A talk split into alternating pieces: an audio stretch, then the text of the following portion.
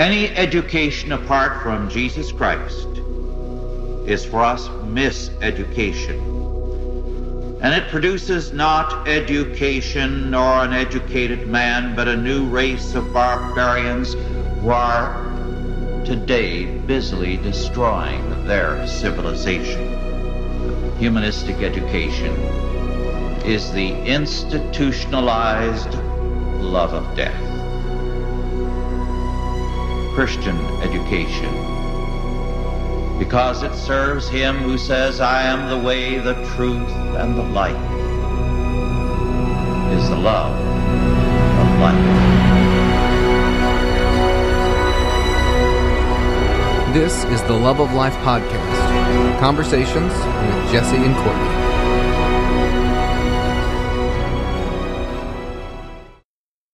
Thank you for joining us on another episode of the Love of Life podcast. We have a special guest with us tonight, Dr. Del Tackett. Um, he has quite the resume, so I'm going to go just through a few items here. Del has hosted and taught the Cross Examine television series. He also created several video series, including Who is Jesus and Focus on the Family's The Truth Project. He also served as the vice president of Focus on the Family. Um, the Truth Project is a worldview curriculum estimated to have been seen by over 12 million people worldwide. He's also been a public servant. Uh, he has served more than 20 years as an officer in the United States Air Force. During the George H.W. Bush administration, he served at the White House as Director of Technical Planning for the National Security Council. Um, in his background, he's also been a software engineer and uh, also, he is one of the founders of the New Geneva Theological Seminary, and he was a professor of numer- numerous worldview courses. He's led and taught for years at the Collegiate Focus Leadership Institute, and he currently teaches, teaches as an adjunct professor for the Alliance Defending Freedom, Summit Ministries, and Impact 360. And this is just the short biography that I found today on the internet.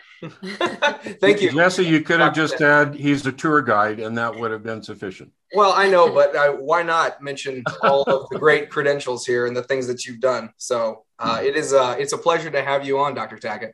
It's it's my pleasure. I, I appreciate the opportunity to be with both of you and uh, and uh, your audience. Yes, very good. Uh, well, if we could start at the genesis, no pun intended, of your testimony, can we start at your personal testimony, either your conversion experience, were you raised in a Christian home? Um, tell us a little bit about that. Well, I was raised in, uh, um, I would say, a church home is probably the best way uh, to put it. And uh, it was a mainline denomination. And so I'm not really sure that I heard uh, the gospel as, as we would talk about it today. Um, but I can't remember a time. I really cannot remember a time that I didn't believe in God, I didn't believe in Jesus, that uh, I read my Bible. But uh, it wasn't until I was in pilot training and all of a sudden began uh, to go to a Bible study. My wife and I uh, went to an Officers Christian Fellowship Bible study. And, you know, it was the first time, at least in, in my mind and my understanding, that I heard the, the gospel clearly. And so I tell people that a lot of times people say, well, I had the head knowledge and then finally got the heart knowledge. Well, I, I think I grew up with the heart knowledge, but I never had, I never had the, the, the knowledge uh, to, to, to match that. And uh, so I was in pilot training at Reese Air Force Base in Lubbock, Texas, and I went out into an old cotton field and uh, basically said, Lord, I, I feel like I've known you all my life but I've never said these words. And so, um, out in the middle of a cotton field in, in West Texas uh, is where I made that formal declaration. And, uh, and, but in reality, the, you know, my testimony is this, and that is that God is working in my life every day. And, uh, and I believe that, of course, as the scripture says, from the foundations of the world, uh, that he had put his hands upon me and you as well. But in this earthly life, that he had has been working with me all of my life. and uh, He will continue to do that until the day that I I go home. Uh, so my my testimony, I think, is not so much a moment in time uh, as it is a, a lifetime. Mm, yeah. Yeah. Thank you for sharing. Yeah, you bet. Yeah. So, um, regarding some of the things that you've done, how does someone from a computer science background uh, go into all of the various things that that that you've mm-hmm. that you've accomplished and that you've done? Um, and we can, of course, get to is Genesis history and the documentary sure. and some of the questions. But how, how, how do you go from software engineering to docu- documentarian? Yeah, well, I mean, you could you could also say how how did you get from a, a ranch farm kid, uh, you know, to to all the things that have happened? And the answer is, quite frankly, the the fundamental answer is that I'm just kind of like this uh, this rock that God plucks up and and drops places. Uh, so you know, when I went to the White House, I didn't ask for that. I it wasn't on my dream sheet. I wasn't planning and scheming and working towards it. It's just all of a sudden I get a phone call that says you've got a you've got an interview at the White House. That and that's how. So that's how my life works. Quite frankly, uh, you know, the phone rings, and the next thing I know, I'm flying through the air uh, in into a different world. And so uh, there, it really isn't. In other words, what I'm saying to you, there is no logical path. Yeah. Uh, that that I could really connect the dots in my life. In fact, I used to tell my students uh, when I was teaching at the institute, and we had college students from all over. And of course, college students are at that point in their life where a lot of them are very worried about their future you know, you know, what am I going to do? Some are saying, what am I going to study? Uh, and all of that. And what I do basically is I go on the board and I, I draw these dots on the board and say, you know, okay, I'm a, I was a foreign kid out in the middle of, of uh, southeastern Idaho. Uh, and then all of a sudden, my senior year, I'm in Kansas City, Missouri, doing, and, you know, lost everything that there. And then the next thing I know, I'm over here and then over here and here and here and and I tell him, you know, I, I couldn't plot that out. I couldn't figure that out. You know, when I was a junior in high school, I had no clue. and so I I told him, I said, and you don't either. And so don't worry about it. Don't spend one second of your life worrying about your future. You know, if you are in Christ, then you have an adventure before you. And and basically, you know, if you're and I, I would tell him, I say, look, if you're afraid, and it's because God has painted over the windshield. I mean, we we can't see out the front of the car, and, and that's scary if you're driving the car. but if you slide over and let him drive, then when the car stops and you get out, then you get out and wow, wonder what adventure awaits yeah. me now. Uh, that's the privilege we have yeah. uh, of being a child of God uh, yeah. with a father who uh, truly does love us. Uh, and he, he only does uh, have our best in mind according to him, not ours. Yeah. So, how did you get interested in doing the documentary is Genesis history, or how did it fall into your lap, or what phone call happened that got you into that project? Well, Courtney, you're right, because it was a phone call, and uh, I had not been planning on on doing a documentary. But uh, I have a good friend, Thomas uh, Purifoy, who heads up Compass Cinema in Nashville. And uh, he called one time. I'm not sure actually whether I called him or he called me, but anyway, we, we were talking on the phone. And we were talking about the problem that was happening in our seminaries. And the problem was that many seminaries were beginning to accept uh, what is commonly called theistic evolution. I call it deistic evolution. We can talk about that if you want, but uh, theistic evolution. And I have worked in a seminary long enough, taught in a seminary long enough to know that when seminary students, when you when you drop a seed into a seminary, it doesn't just sit there. Uh, seminary students take that seed and they begin to ask questions. They say, "Well, if this is true, then then this must be true," uh, which is the right thing uh, to do. And so, what was happening is that all of a sudden, our seminaries were taking the evolutionary theory, um, sitting on a pedestal of of theism, but it was the full evolutionary theory, and they began to ask the question: "I said, well, if if everything came about as a result of evolution over a, a long period of time, slow process, random processes, first of all, we can't see where God fits into this. Second of all, we don't see where there's a true Adam and Eve in this. Yeah.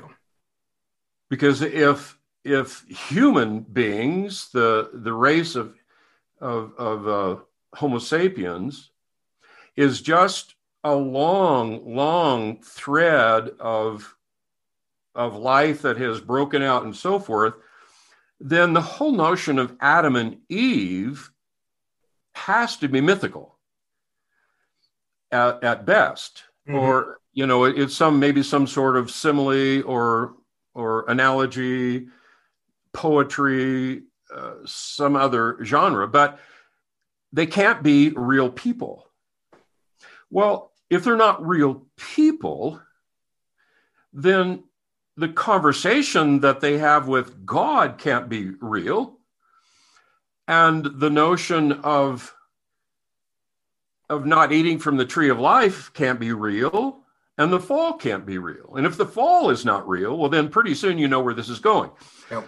And all of a sudden we begin to question Jesus, for example, because he's, he speaks as if this is really true. But if it isn't true, then Jesus is either deluded or he's fooling us or he's he's also mythical. And and then if we can take those first the first half of Genesis for example and say that it's mythical or poetic or whatever genre we want to use other than historical narrative, then why can't we do the same with Jesus turning water into wine? Why can't we do the same with the virgin birth? Why can't we do the same with, and he rose again on the third day? Maybe that too is all mythical. Maybe that is just some poetic form. Uh, so anyway, the, it was I'm I'm taking too long to answer your question, but it's critical and it's important here because what was happening is that people were taking a supposed truth that the current scientific paradigm had dropped into their Christian uh, epistemology. And from that, logically began to question um, all of the fundamental truths of Scripture. And so, as we talked about that, we both uh, were frustrated because we didn't see anything, quite frankly, that really did a good job of laying out the positive case for the evidence that the that the Genesis account was a true historical narrative. And so he and I started to talk about this, about what that would look like. And of course, Thomas, um, you know, was the real the author behind all of this, putting it together, trying to think through who are the scientists we can interview, where, and, and all of that. But our purpose was uh, to to counter what was happening, but not to counter it with an attack if that makes sense. I mean, we mm-hmm. didn't want this to be simply an attack. What we wanted this to be was a very positive presentation of the scientific evidence and the scientists that believe that evidence pointed to understanding Genesis as a historical narrative and not as a myth or analogy. Mm-hmm. And so from that phone call, uh, then all of a sudden my life changed. Uh, and uh, and I, I, don't mean negative by that. I it was a wonderful experience, a positive experience. Uh, it was uh, it took a lot of time, but um, my time with those scientists was just precious time uh, that I enjoyed, and and the Lord has put His hands on that. Mm-hmm. Um, now we can talk about that anywhere, but anyway, that no. Courtney, that is way too long of an answer to your question, um, but that's what you got. I love it. I like all the details, so that was great. she likes all the words, so you're good. oh well, I'll give them to you if you want. when did you notice uh, in the seminaries this sort of germ of theistic evolution being discussed and then embraced? What decade are we talking about? When was this kind of thinking um, discussed and talked about? Well, I would say, uh, I mean, that's something I don't know that we can nail down specifically, but I would say what happened was there uh, began, there uh, began to be a very aggressive approach by a particular organization to take uh, that theistic evolutionary position into the seminaries. And and I'll just give that a rough uh, rough guess to say let's say 2010, mm-hmm. somewhere around that uh, time frame when that began to happen, and then it didn't take uh, very many years before uh, that uh, began to bear fruit.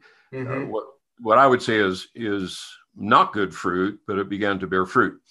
up until then, um, Thomas and I began to talk about this. My guess is somewhere around 2015, 2014, 2015. Okay. How long did it take for you to prepare for the film? Um, and then I did look at um, on the Is Genesis History website the books that you read and that you um, cite. So I can tell that it was intensive, your learning. So just that process of what went into it, what did you have to research, mm-hmm. and how long did that take? Well, I don't. I don't really know what book you're talking about. I have, uh, quite frankly, I have a whole um, bookshelf that is. Uh, I have all my books labeled basically uh, uh in, in in my own personal way, but I, uh, one of those is uh, worldview slash science, and and I have a whole stack of them. So I'm not really sure. Maybe you were, t- were you talking about Kuhn's book? Um, no, there, it was a whole list. You had it broken down oh, oh, by okay. different categories. Right. I mean, there were. Was that on the resources page? Perhaps? I think so. There were tons of books, and some were green, and those were the ones you said that were really, really helpful. But um, I mean, you had all different categories of science and resources yeah. listed under it.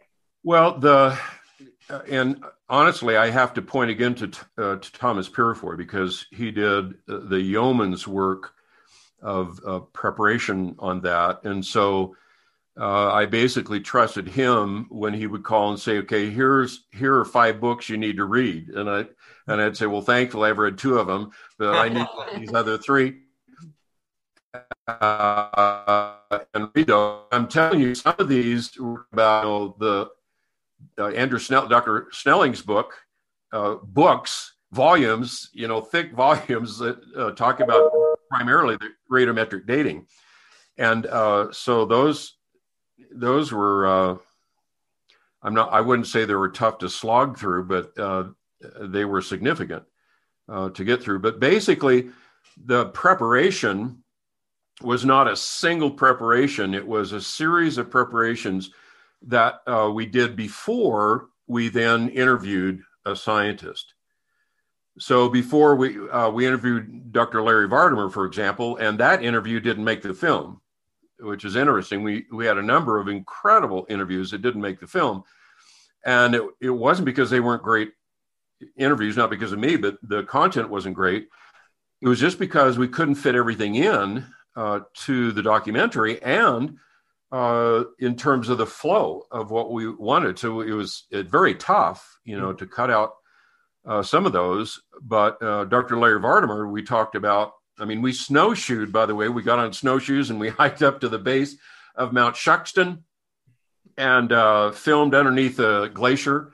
Uh, you know the incredible color of, of glacier ice, and uh, primarily talked about the um, the world after the flood from a climate perspective, and uh, the massive amount of precipitation that came uh, from the, the kind of superheated oceans, and the resulting uh, ice age and the ice sheets and and so forth. It was I just I, I loved it but before that, you know, I had to I had to read books on climatology and and all of that. So uh, if we were going to um, to talk to Dr. Snelling about radio radioactive radiometric dating, then I needed to read books on that.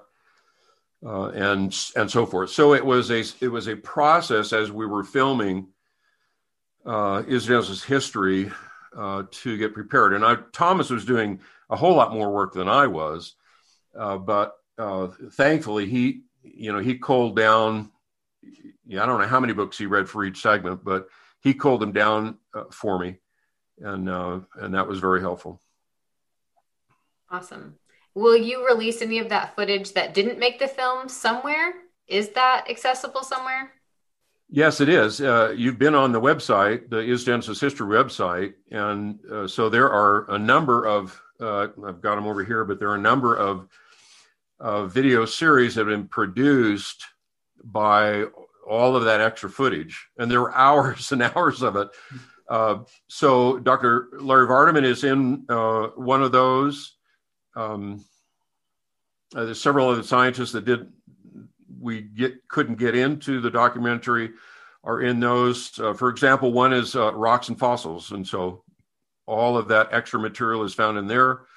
Um, so if you wanted to see that, you could you could get those through the Is Genesis History website.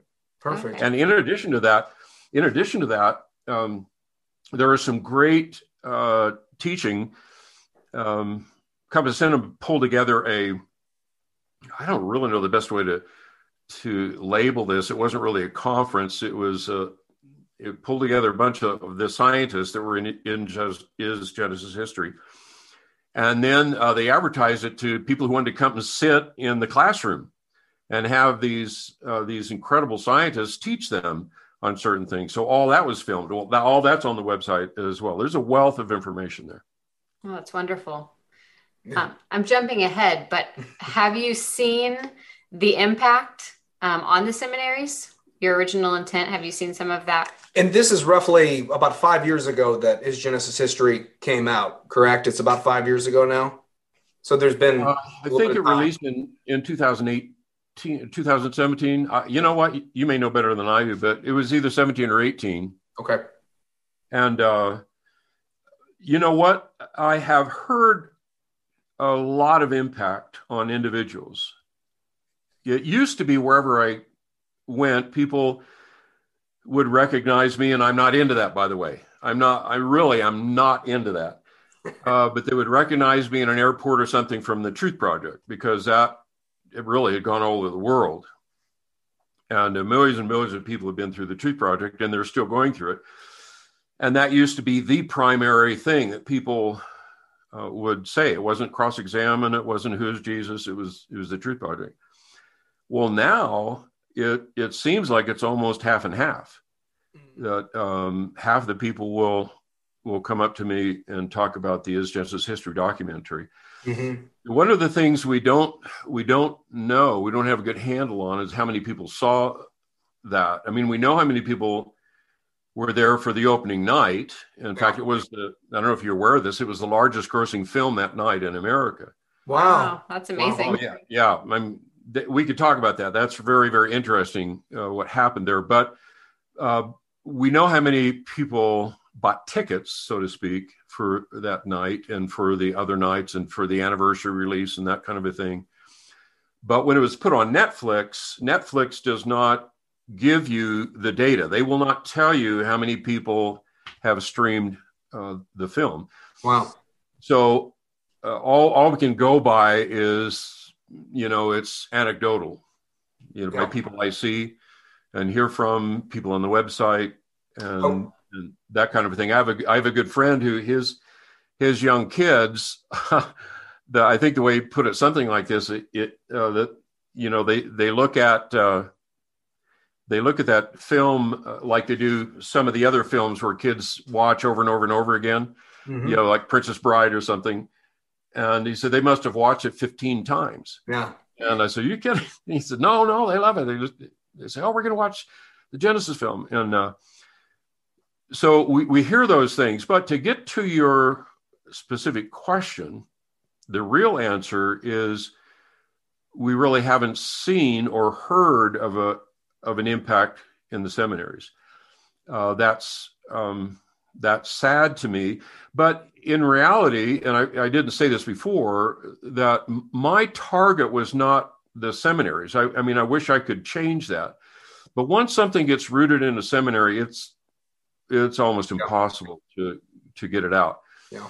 What I wanted to do, I wanted to do the best I could. My call is to the body of Christ to get the God, body of Christ healthy and vibrant and light and salt. So what I wanted to do was to present to the body of Christ uh, enough evidence for them to to be confident in the Word of God.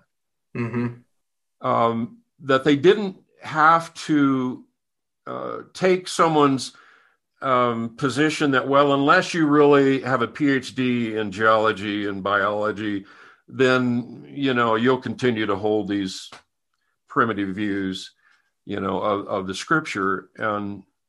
And I think that is, by the way, that is what shocked the film industry. And you may not know this, but when uh, when this film was going to be released, the film industry basically saw it as a flat Earth thing. that okay, uh, you know, these are these young. Which, hey, I don't know. I mean, flat Earth. It's it's kind of it's kind of making a, an odd comeback. so so basically that nobody i mean how many flat earthers are there in the world you know and uh, there can't be many and uh, so they they started by putting it in the smallest screen well it got sold out and so then they moved it up the next largest screen and that was sold out and so there was a theater in outside of nashville that had seven screens and the night of the release that was the only it was the only thing that was shown on all seven screens, and they still had people that uh, couldn't get in. Well. I'm not saying that for me. I mean, I, what I'm saying is that it was a, a revelation to the film industry Yeah. that uh, there were a lot of people, and and I just thank thank God for this. There were a lot of believers, a lot of Christians that I think desperately wanted to believe the Word of God. To to say, you know, if somebody's going to tell me now that I really can't understand this, you know, then basically we're you know we're back to a pre-reformational form here. That I, I've got to have somebody you know, tell me what all this means, as opposed uh, to the reality that the the believer is indwelt by the Spirit of God. Uh, the Spirit of Truth, who guides us into all truth. And what was happening is that Genesis was all of a sudden, you really you really can't understand it. Look like it's a historical narrative, but no, it really isn't. And we know that why because and I, I don't mean to be sounding the way I'm sounding, but No, no, feel free. well, but Feel it, it free. bothers me. It bothers me because Yeah. what was happening is people were basically saying you you are not uh, intelligent enough, you have not been trained enough to recognize that what appears to you to be historical narrative isn't really, and it really has to be understood uh, more as myth or poetry. hmm And I think the, the there is a, a large number in the body of Christ that that didn't sit well with them, and it shouldn't sit well with them because everything else in the Scripture leads us to understand who we are in Christ and what it means for the Spirit of God to dwell within us, uh, and that we don't need uh, for people to to tell us that no, you can't really understand the Scripture. And uh, so anyway, that was that was exciting to me. Uh, you know, I wish there was uh, I wish there was a a reformation going on in the seminaries in that area, but um, we'll have to wait and see what happens there. Yeah.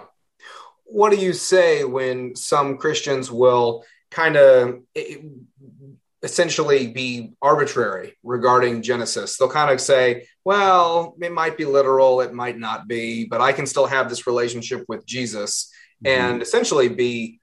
It's kind of a form of syncretism that I've seen among some Christians where they're holding on to theistic evolution and they also are claiming Christ as well. And they're kind of looking at the Genesis account not as literal. They're looking at as poetic or infusing other meanings into um, the various, at least the first 11 chapters of Genesis.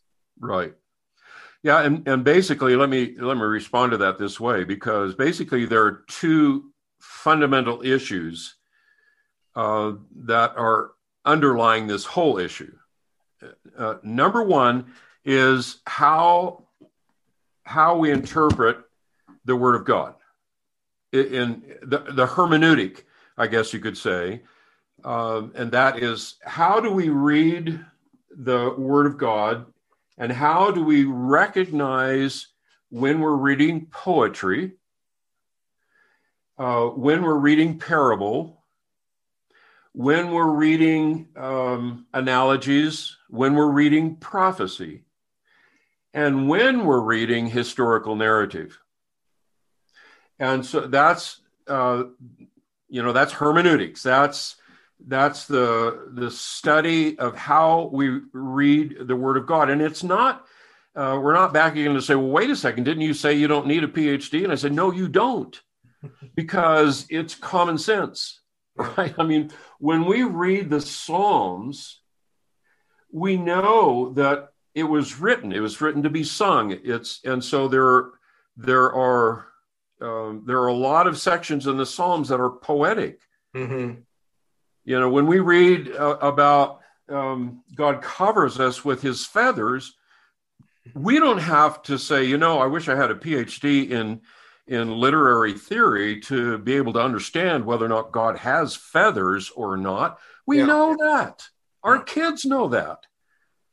Um, so when we look at the scripture, it's the common sense we need to understand. Are we reading historical narrative here, or are we reading something poetic?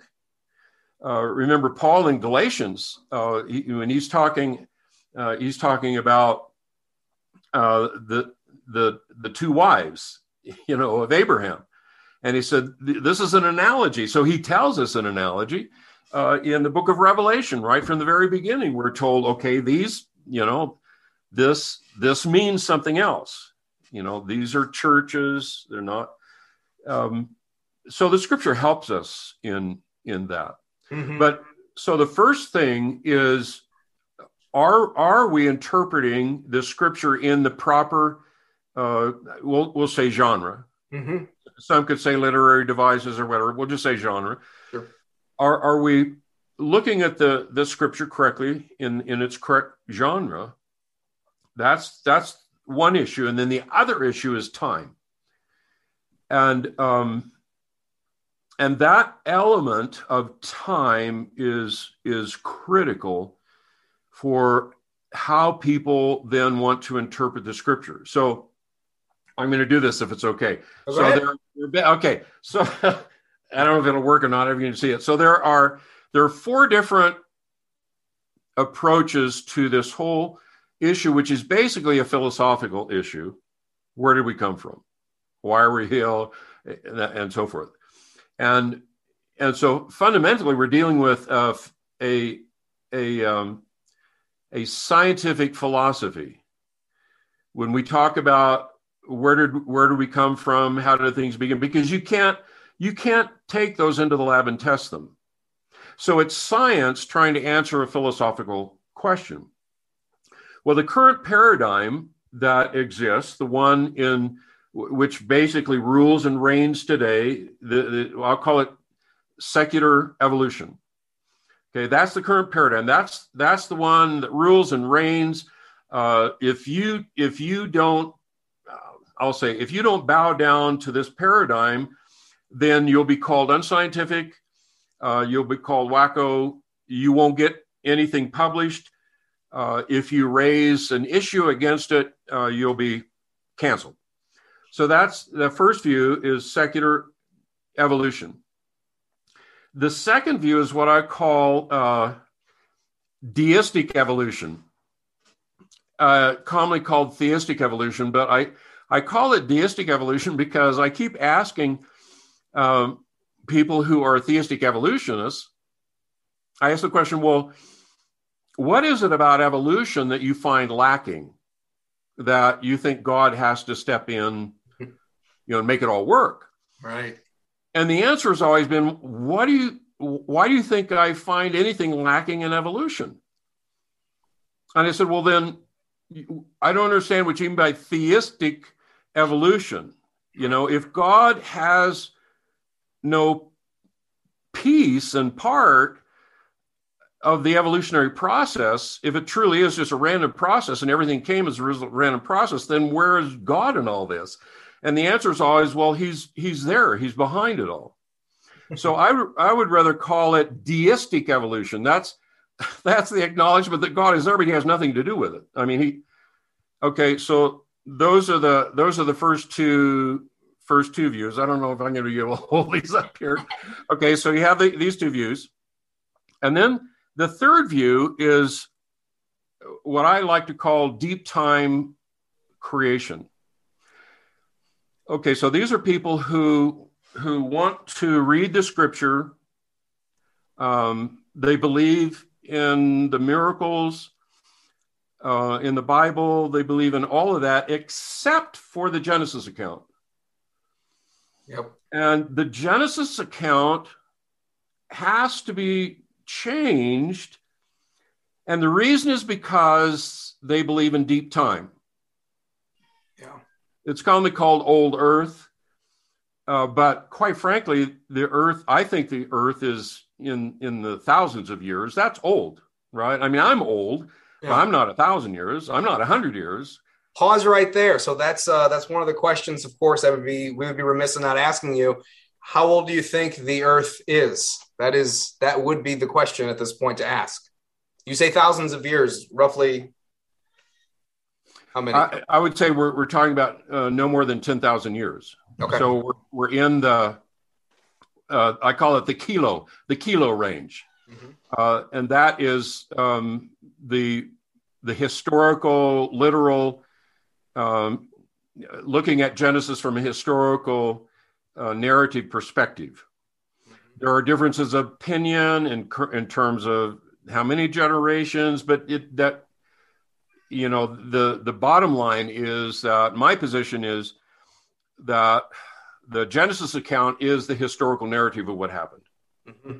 Okay, now what happens in this view, this view is that people here have, first of all, bought the truth in a, in a primary fashion that the age of the earth is what the current paradigm says it is. Right. So if you buy the the current paradigm's understanding of time, but you want to believe novel and, and Jesus, the miracles, and all of that, then you're forced into this position that I call deep time creationist, which means you believe that God created, but it was more of a punctuated creation. Mm-hmm. So after several billions of years, you know, God creates light. Uh, after billions, or you know, not light, but He begins to be, uh, create living things uh, but there are millions of years uh, between the time he creates uh, plants and then he creates uh, Adam and Eve. So they, they would believe in a, in a real, literal Adam and Eve, but it's um, it's sitting on top of deep time. So one of the issues associated with this understanding is uh, the flood. So the flood, because so much of our understanding of deep time comes from the rocks, geology, and so forth, all the way back to Lyell and and when everything began to change in terms of the age of the rocks, um, that all of a sudden the flood could not be a historical narrative as well. And part of that's because, well, if you make the first 11 chapters of Genesis, Genesis uh, mythical or analogy or simile or whatever, then you almost have to make the flood part of that as well. And so um, these folks, on the whole, would, would then uh, look at the, the Noahic flood as a local flood. Hmm. All right. That preserves then the, the premise of, of deep time. Mm-hmm. So then we then we have uh, what I would call historic uh, creation. Mm-hmm. Uh, this is often called young Earth creation. I think that carries a lot of baggage uh, because again, the you know young Earth. Well, what does that mean? Right. Okay. So I think the primary way to identify these people are people who look at uh, Genesis and believe the account in Genesis is historical narrative and should be understood as historical narrative, interpreted that way, and then uh, interpret what we see in the world around us in the light of that, rather than interpret the world around us uh, based upon the premise of deep time. Mm-hmm. Okay. No. So there are kind of two different sections here. So this this group believes in the evolutionary theory, one believing that their God is also out there somewhere. This group believes in in a, a creation, a creator, Mm-hmm. uh, but this group follows the first two in terms of its understanding of how old everything is. Mm-hmm. All right. So, okay. So now I all Jesse, I did all of that because when someone then comes to me, as as you were asking, Mm-hmm. and says, "Well, you know, I don't think it really matters. You know, whether whether you say that Genesis is all mythical. I just believe in Jesus." Well, then I think it's important to say, okay, what are the implications though, of that? Because that's what's happening in the seminary, Right. uh, and uh, so let's let's walk down this path ourselves.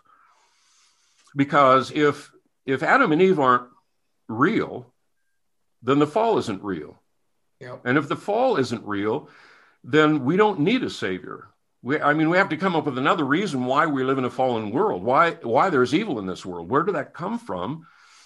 Uh, because if evolution is true, then death and and dying and uh, murder, uh, the the survival of the fittest, that has been a part of everything from the very beginning.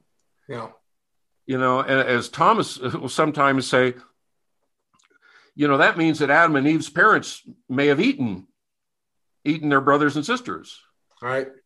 And uh, so I try to help people understand the implications Mm-hmm. of, of their belief and look at Jesus, how Jesus pointed back, you know, when he said, In the beginning, God made the male and female. Well, uh, that is that is contrary to evolutionary theory.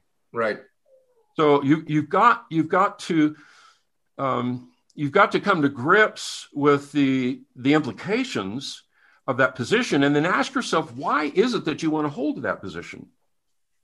Right. If you want to hold to that position uh, simply because you think, well, I think science has it right and the Bible doesn't, then okay, that says something. Yeah. There are a lot of people who want to hold to that position because um, they're afraid what happens. You can't teach in a school. Yeah. Um, you won't get published. You won't. In some places, you won't get into graduate school. Sure. So let's let's talk about why. Because, quite frankly, and I think we showed this in the uh, in the Genesis film, that real Hebrew experts know that Genesis is written in historical narrative. Right. There have even software programs that you know that you know, look at all of the verbs and all that kind of stuff, and it comes out to be uh, one of the most historically narrative pieces in the whole scripture. And so there's something that has to drive you to want to interpret it in a different way. What is that and why? Yeah. I know some will look at sort of the gap theory and they'll say there's an enormous gap between the first two or three verses in Genesis. Mm-hmm. They'll point to that. How would you refute the gap theory and say, no, it's not deep time or old earth? We don't see, you know, in the beginning, God created the heavens and the earth. The earth was formless and void. Darkness was over the face of the deep. And then, you know, there's this gap that is espoused by by some um, theistic evolutionists, by some Christians even, who will say, right. "Look, there's this is where we get our millions, potentially billions of years." How how how would you refute that? Well, I would go through the same process again uh, with, with a couple extra things. But uh, number one, I would say, okay, first of all, tell me what happened to that gap. I mean, what was going on in that gap? And uh, and, and sometimes I'll get some really remarkable answers. Well, this was going on in the earth. He created everything. Actually, there was another fall uh, before that, and so forth. That's and uh, so I said, okay, wh- where do you get that? You know, and why? In other words, why do you have to have a gap? Well, the only reason you have to have a gap is be- is because of time, right? time is the issue. So time is what's driving. It's not. It's not the text. No. The text doesn't drive you to the gap theory. What drives you to the gap theory is the the current paradigm is right in terms of the age. So you can't. The, the text doesn't take you there. It's a presupposition. And then the other thing to me is, is the is just a compelling uh, passage, if we believe the word of God, uh, when, when God was giving the, the com- commandments to Israel, and he's talking about the, the Sabbath command. Mm-hmm. It says as clear as, as it can, for in six days God created the heavens and the earth. And if that's not true, then we've got a whole lot of problems with the entirety of the scripture and how we under, understand it. Mm-hmm.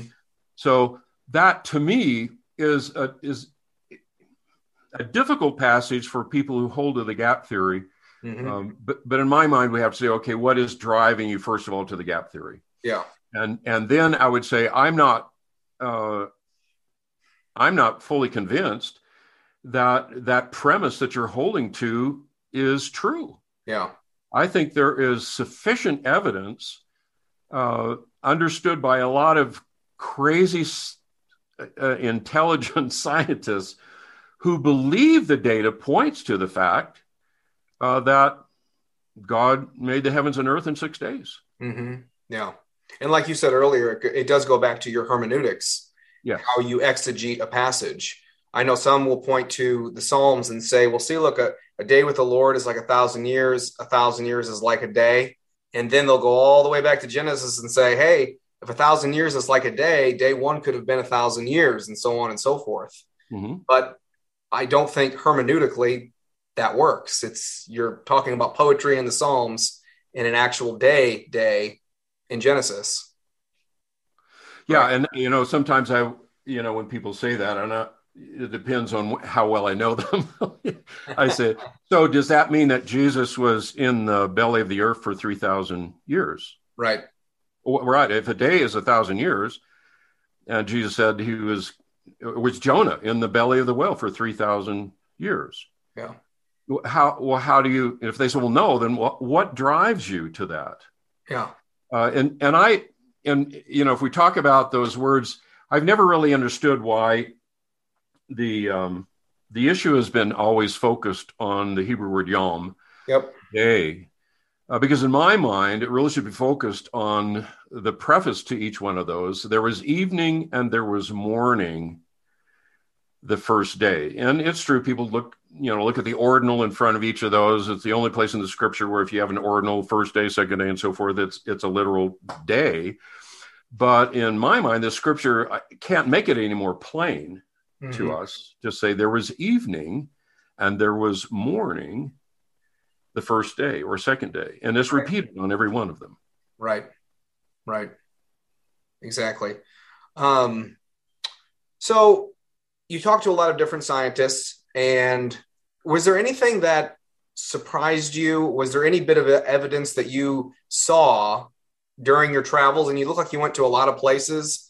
Uh, you know, you're, you're you're in mountains in some places. You're in, near an ocean. You're in George Grant's farm towards the end of the documentary. Um, was there anything that you thought, wow, this really stood out as something that you that you learned or changed you, or maybe even brought more understanding to your view and understanding of Genesis? Yes, sir. I I think the the whole notion of the soft dinosaur tissue and and seeing it under the microscope, looking Yeah. at it and it's stretching, uh, and and later on, I'm not sure you're aware of this because uh, it, it certainly wouldn't be publicized on CBS and NBC and everything, but um, they are finding so much soft dinosaur tissue now that uh, they're believing it's the norm. Wow. It's not just some one off strange thing that happened here. It's now uh, increasingly be considered the norm. Okay, so that was that was really something. Yeah. You know that that's uh, that was fascinating to me. And um, so uh, the other one that I think of is the time we spent with Rob Carter, uh, Dr. Rob Carter. And if you may remember, he's he's talking about uh, how the the genetics has this what fourth dimension he was talking about or fifth dimension Mhm. uh, where Oh, right. it Yep. it reprograms itself, but it has to have all of that intelligence in the beginning to know that when it folds over, it creates a new set of code. Um, that was fascinating. You know, I'm a computer scientist, software engineer, and that was all fascinating uh, to me. Yeah. I think the third one was uh, when we were with Dr. Joe DeWeese, and that I don't think that made the the original documentary, but he was talking about the research that's being done in well, he was doing cancer research, when they're looking deeper into this the living cell, uh, Francis Crick in the very beginning, when they discovered the the DNA, uh, they knew that the instructions for all of the things that the cell needed to replicate, if it needed a new axle, if it needed a new carburetor, whatever, all the instructions were buried down in this this helix, and they didn't understand how that helix was opened up in order for things to read that code. Um, because if it was pulled apart at one end, then it would supercoil. Hmm. Uh, and uh, so he said he didn't know, uh, but they knew it worked. Uh, and he, and uh, so anyway, Dr. Joe DeWeese was saying, "Well, we know how it works." And I said, "Well, how's that?" And he said, "Well, so the cell, let's say it needs a new carburetor, and the instruction set for the carburetor is down at mile 483, you know, in the DNA. All of a sudden, out of nowhere, comes this little machine called the topoisomerase, and the, and he said, We have no idea how the topoisomerase knows that the cell needs a new carburetor, but it does. And it goes down to the exact spot where that instruction set exists. It clips the DNA at the top of that instruction set and at the bottom of the instruction set. It pulls it out, unwinds it, and then the you know the machines come in, they read the code, they go off and make a carburetor, and the topoisomerase sits there and waits until you get a thumbs up. We got a good carburetor. It winds that section back up the right number of turns, slips it back in, welds the top, welds the bottom, and then goes away. Wow. Yeah. So Are you kidding me? Are you kidding me? Really? And he said, Yes, really. And uh, and I said, Well, is this common knowledge? He said, Yeah, yeah, we, you know, it's been discovered. We know that everybody knows it. And I said, Well, you know, quite, you know, I didn't say it these way, but why don't people fall down on their knees and go, you know, praise God for what he's done? Uh, and he said, Well, and, you know this as well as I do. He said, He has eyes to see Yeah. and ears to hear.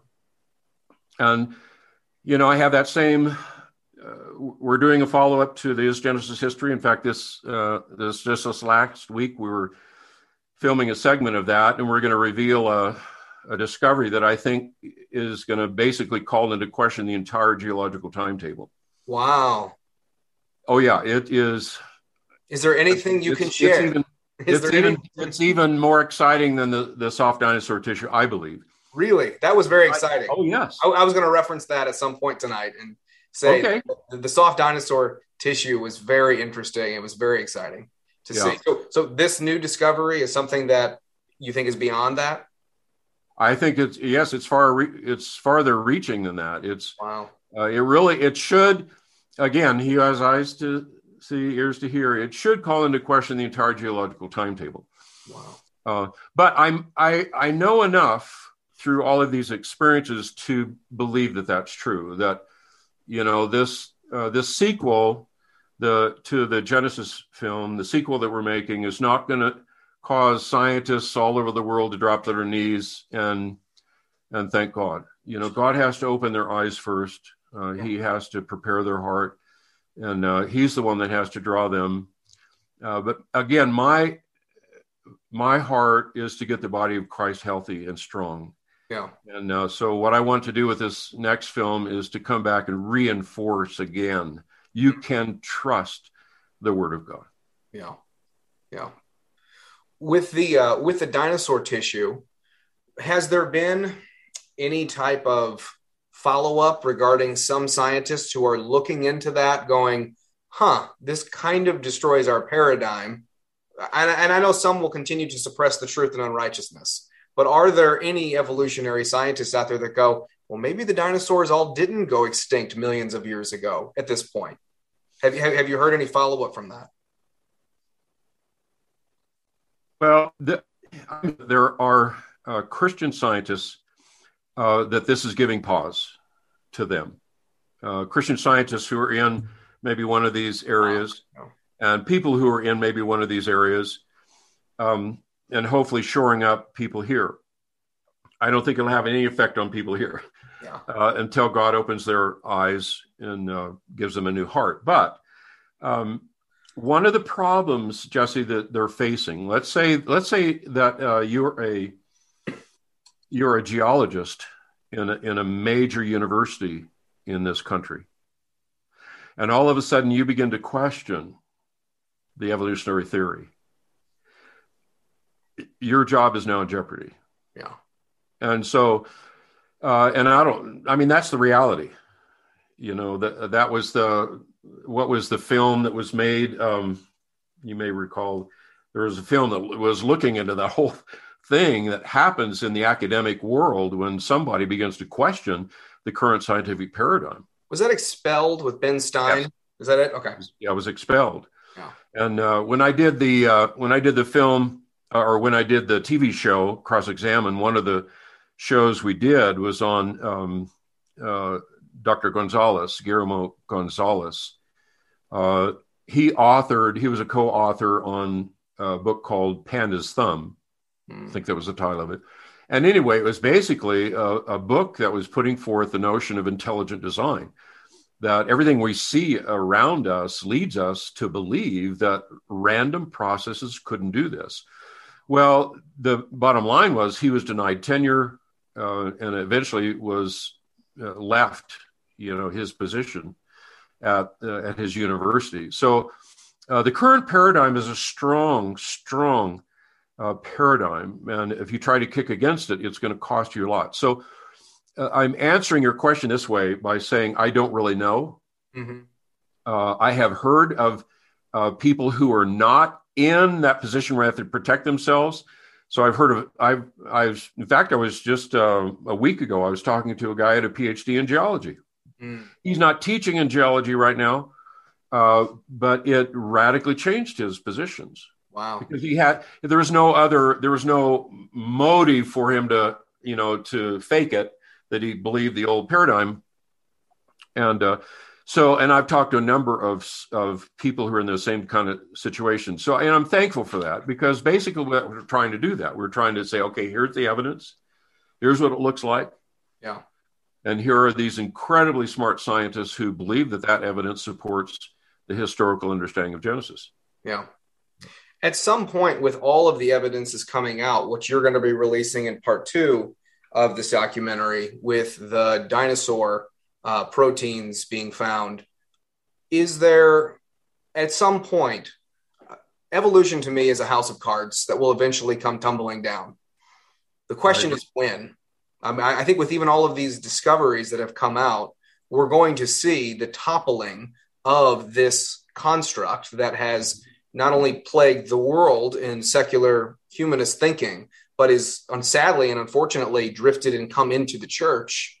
Um, do, do you see in your lifetime, in the next decade, perhaps, as these discoveries are being made, the public school system that obviously teaches evolutionary thinking uh, and elsewhere, do you see them having to take pause to go, okay, maybe maybe we got this wrong somewhere along the path? Yeah.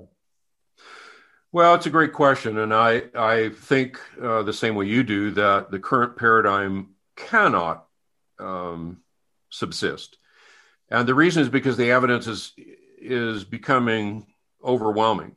I mean, there's you can only you only cover your eyes and cover your ears so long. Yeah. And that's what's happened in Kuhn's book. He talks about each of these paradigms that have arisen and eventually they collapse. Why? They collapse because there's so much evidence that is contrary that it just collapses and then a new paradigm arises. And so I agree with you. The current paradigm is uh, in peril, and it's in peril primarily because of the of the microbiology discoveries. That's right. primarily uh, what's happening, and I'm I'm hoping what what uh, we're going to show in this Genesis film that it's going to cause people to say, wait a second, you know, we've been wrong about these geological timescales as well. That um, but something has to happen.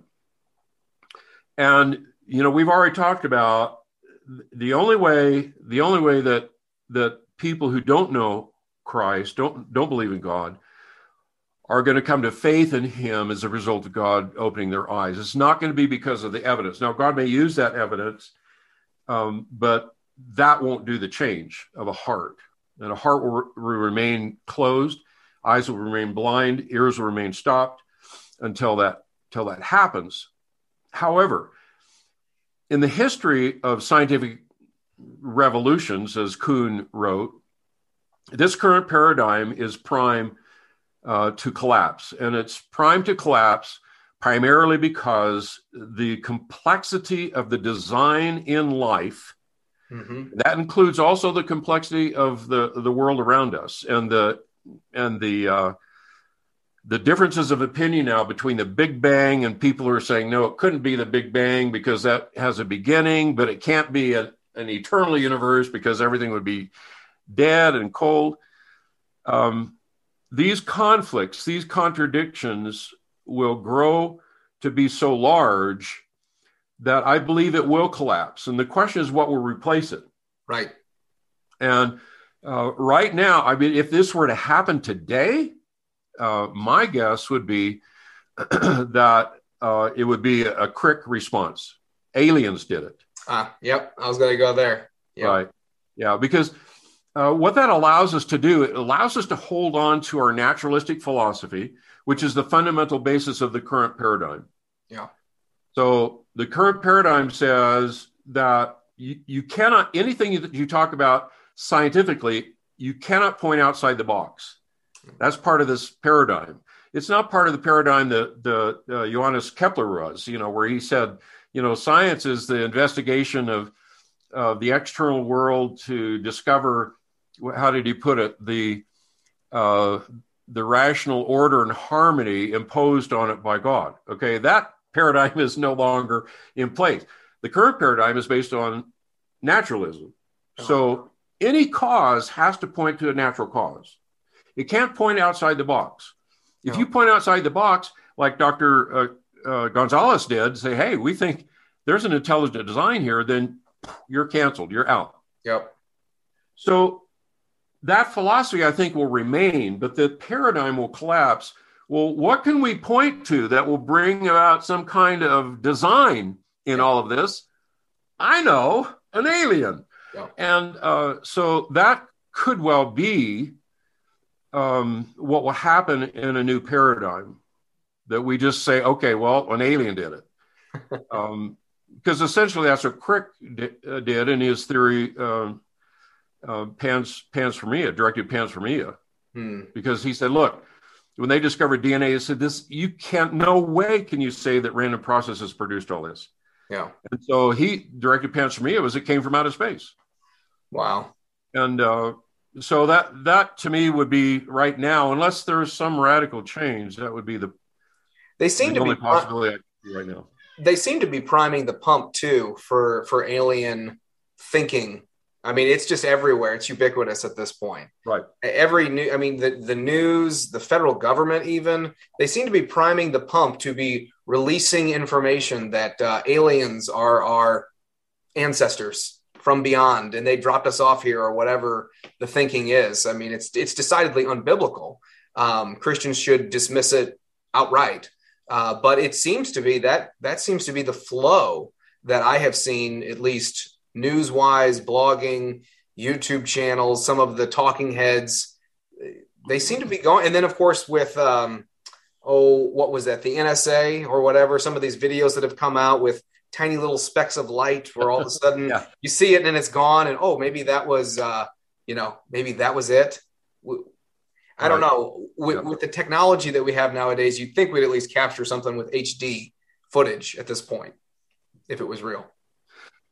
Right. You know, Jesse, I have I have long uh, thought about what we're looking at here uh, is what I, I call uh, spiritual naturalism.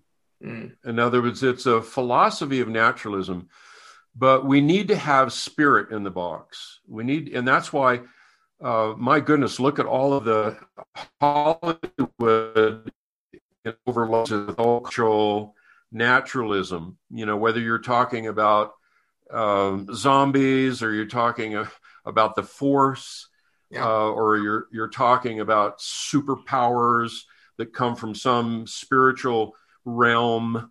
Uh, those kinds of things. It's the it's the lack that uh, that man has who's been created in the image of God, who has, uh, without Christ, has that hole in there that understands he's not an insignificant blob on an evolutionary uh, chain that goes nowhere when I die. Yeah. Uh, and so we want to have something beyond the natural realm.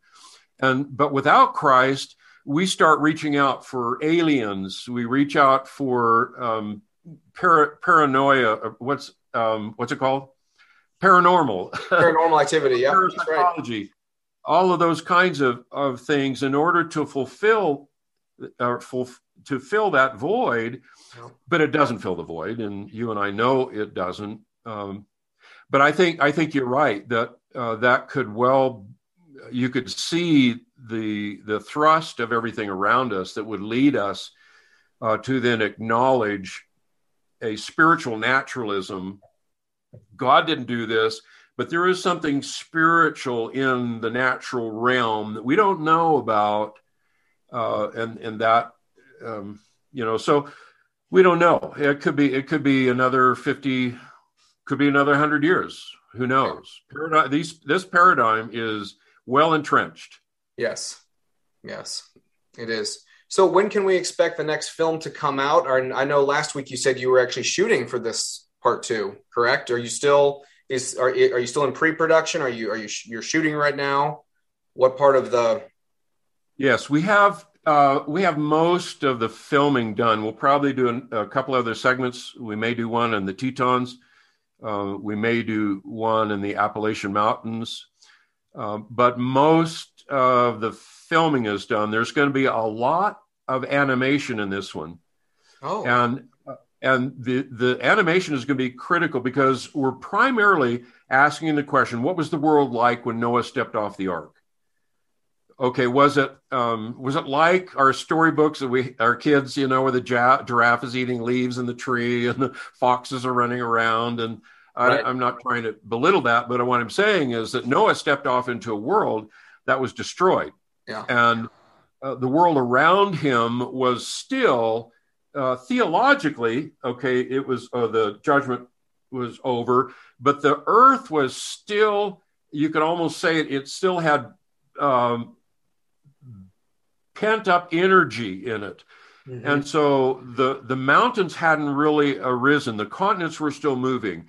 Uh, earthquakes uh, beyond anything we can imagine today, mm-hmm. volcanoes beyond anything we can imagine, yeah. uh, the precipitation beyond anything we can imagine, the ice sheets, uh, all of those things occurred post flood. Mm-hmm. And so, what we're trying to do is help people understand that the world we see around us, in many cases, was shaped by those post flood forces. And so, uh, in fact, we were just looking at um, have you ever been to see Pikes Peak? Have you ever seen Pikes Peak? I've been on Pikes Peak, yes. Okay, the you know the what they call the Garden of the Gods. Yep, There's very vertical, very beautiful vertical uh, pieces there. Well, those vertical pieces are actually they're layers, sedimentary layers that are now in a vertical position. They're the same layers that we find in the Grand Canyon. So it's important how people understand. So, you know, animation will allow us to say, okay, let's say we've got all these sedimentary layers like taffy, soft, mm-hmm. and then all of a sudden, uh, Pikes Peak pushes up the all of those layers, and it and and it may break through, or be, the rushing of water that just literally destroys all of this. And so, you're looking at it from the side, you have these layers, and the and Pikes Peak comes up. Well, some of them are still now vertical, mm-hmm. and uh, so it's just like if you go to Rome mm-hmm. and uh, someone says, "Oh, you know, this was the, um, you know, the palace," and all there there there are two columns there, you know, and you say, "Ah, that looked like a palace to me." Well, if you could, if you could, all of a sudden, maybe through some holographic thing, put on, you know, and all of a sudden you see those columns then get filled in with what the palace looked like. Now now you've got an understanding of what it was. So what we want to do is try to do that same thing. We want to say, okay, here's here's what it looked like post flood. Then all of a sudden the continents are moving. Uh, these plates are are are crashing in each other. These mountains start to rise. The the layers are still soft, and all of this erosion then happens. And and guess what? We're left with these pieces here. Yeah. So I don't know if that made any sense, but if you could if you can uh, animate that for someone, then you can help them get a better picture. Yeah. Will you also go into the time that it potentially took for these mountain formations to take place? Well, we won't. Uh, we won't be specific in that because we don't really know. Right. But what we do know is that uh, the earthquakes and the massive earthquakes, huge volcanoes, those all took place. If we're if we're uh, talking in in this time frame mm-hmm. that uh, post flood these events took place within 100 200 years mm-hmm. the ice age is forming mm-hmm. uh, very rapidly uh, all those ice sheets are being laid down very rapidly the earth the the oceans are very hot and then they begin to cool and so you know, we're talking, uh, you know, several hundred years probably after the flood, where the Earth is still in this exponential decline. So, from the flood, all this kinetic energy, potential energy, uh, turmoil in the Earth's surface uh, is now declining exponentially down to where we are today. Yeah. Yeah. Where we have very, you know, quite frankly, d- despite the hang- hand wringing that we hear about today, uh, you know, the things that are happening today are nothing, mm-hmm. nothing compared to uh, the changes, climate changes, as well as geological changes that occurred in in the post flood era. Yeah, and that's actually a, a decent segue. I was going to ask you. So, do you touch on the uh, the God of this age? that being, of course, climate change. Is that at all discussed here in part two? I mean, it seems to be the thing to talk about right now. Uh, or should I say, not to talk? If you don't have the right views, of course, according to some, you're not allowed to talk. But that's correct. Touch uh, on that? Yeah, that whole the the the uh, climate scare. Yep. Has um, has taken on a paradigm of its own. You're not allowed to speak against it, uh, and but you know, I would really. Uh, I was talking to talking to several of the scientists actually. when we've been filming this piece about the possibility of putting together a documentary uh, on the history of climate change. Mm. And uh, to put in perspective uh, the very minor things that we may be seeing today compared to, uh, let's go to the Sahara Desert. It yeah. used to be a lush rainforest. You know, okay, that was a climate change, and that was before people were driving SUVs.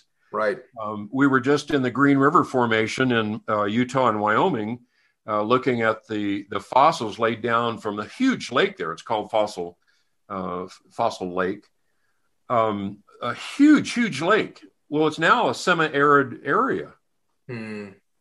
Uh, we could talk about the Dust Bowl. We could talk about uh, 1000 BC when there was a global drought. Yeah. For several years. Um, if you could touch on it, how should we understand climate change as as believers, as people who see the word, who know that as long as the earth exists, that seasons will not cease to change, as it says in the word. How do we as Christians understand climate change?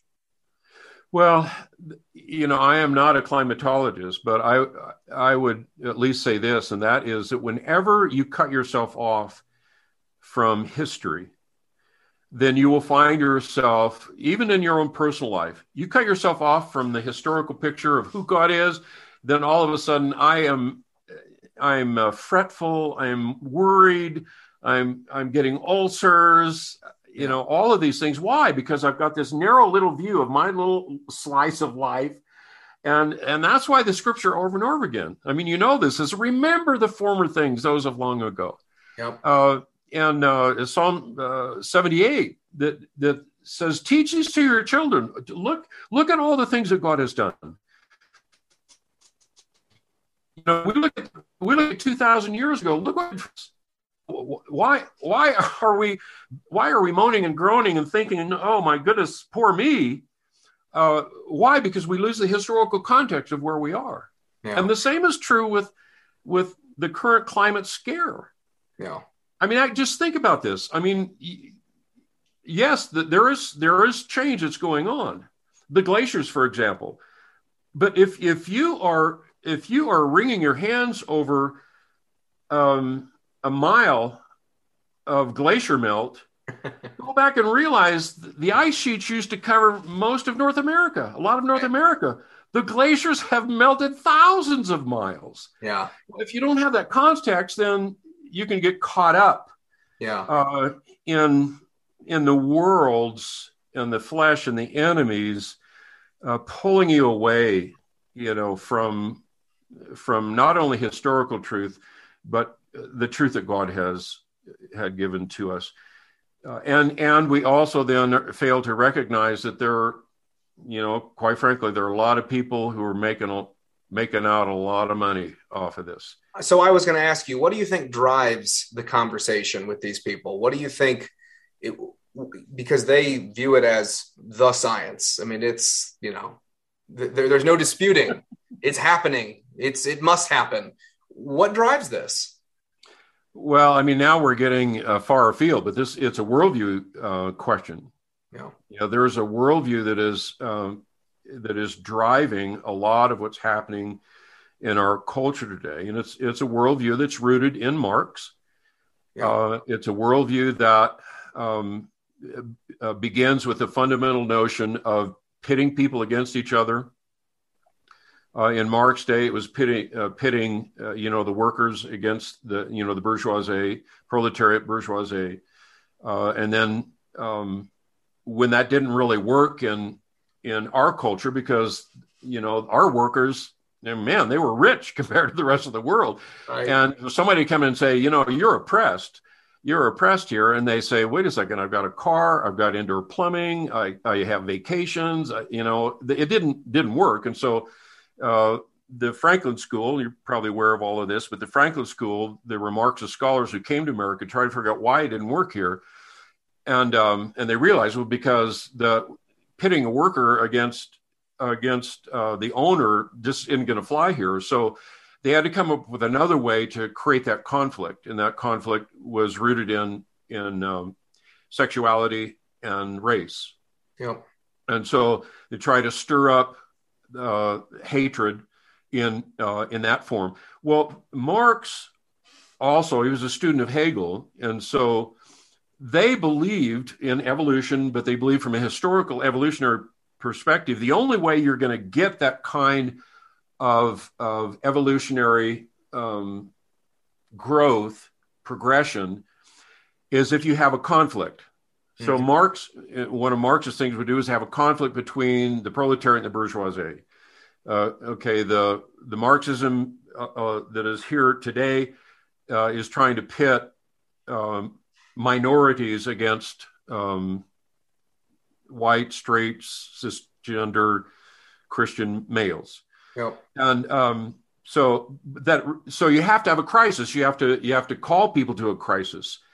Well, so this worldview constantly longs for a crisis because the crisis will result in increased power at the elite level. And so, and that's exactly what happens in the, um, you know, we had, remember the healthcare crisis. You know, that's been almost supplanted by other crises, but the healthcare crisis, who who grew in power as a result of the health healthcare crisis? crisis? Well, the you know the governmental elite. Who grow who's growing now in terms of the the climate crisis? Well, here we have the same thing going on. Now, there are people making a lot of money from that as well.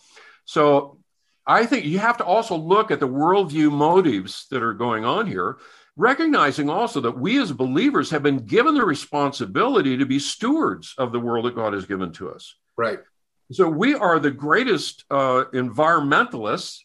We should be the greatest environmentalists in the world. But we also have the, the common sense that God has given to us. We've got the historical perspective that God has given to us.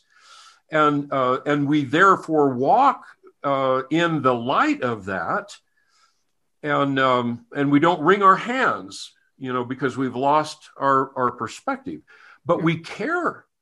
We, you know, God if you, you read the book of Jonah, God cared about the cattle. Remember, he's he listed there, you know, all these people and many cattle as well. God is concerned. Why? Because He created it all. Yeah. And so we should be concerned as well. We should we should treat animals in a, uh, in the way that we're supposed to create animals. We're stewarding the world around us. Yes, we should we should do that. Yeah. But that's not what's going on. That's not what's going on here. Yeah. Yeah. I agree. Okay. Well, if you have any, do you have any closing remarks or anything else that you'd like to say? I wish, I wish Courtney was was here. She actually, we have a one year old that woke up, so uh, she has been tending to the baby. I I understand that. I I didn't think that I'd said something to offend. you didn't offend her. I mean, I know it was right when we started talking about the age of the Earth, and you yeah. said thousand years. She didn't storm I off. know. I know. I yeah. said, wow. Okay. Uh, well, uh, you give Courtney my best. Um, yes. I would say at this point, no, we've we've covered a lot. We've covered up probably a whole lot more than you even wanted to cover. Oh, it was great. It was really uh, good. But I do. Uh, I mean, I the Is Genesis History website is not mine, so this is not. I'm not profiting from this, but for people who are interested in that topic, I really encourage them to go to the Is Genesis History website, and you will find a wealth of uh, information there. Uh, if you if you want to stay in touch with my website deltackett.com, I'll keep you apprised as as to um, the new film that's coming out. Yes, uh, and uh, also the engagement project that we just finished. So I would just I would just offer those to people if they if they're interested in that. And uh, thank you for the time. Absolutely, Dr. Tackett. It's been a sincere pleasure. Thank you so much. My pleasure. God bless. Thank you. Thank you for listening to the Love of Life podcast Conversations with Jesse and Courtney. It is our duty through our schools to create a new one, a God centered one. We are told in Proverbs 8, verses 35 and 36 For whoso findeth me findeth life, and shall obtain favor of the Lord. But he that sinneth against me wrongeth his own soul. All they that hate me love death.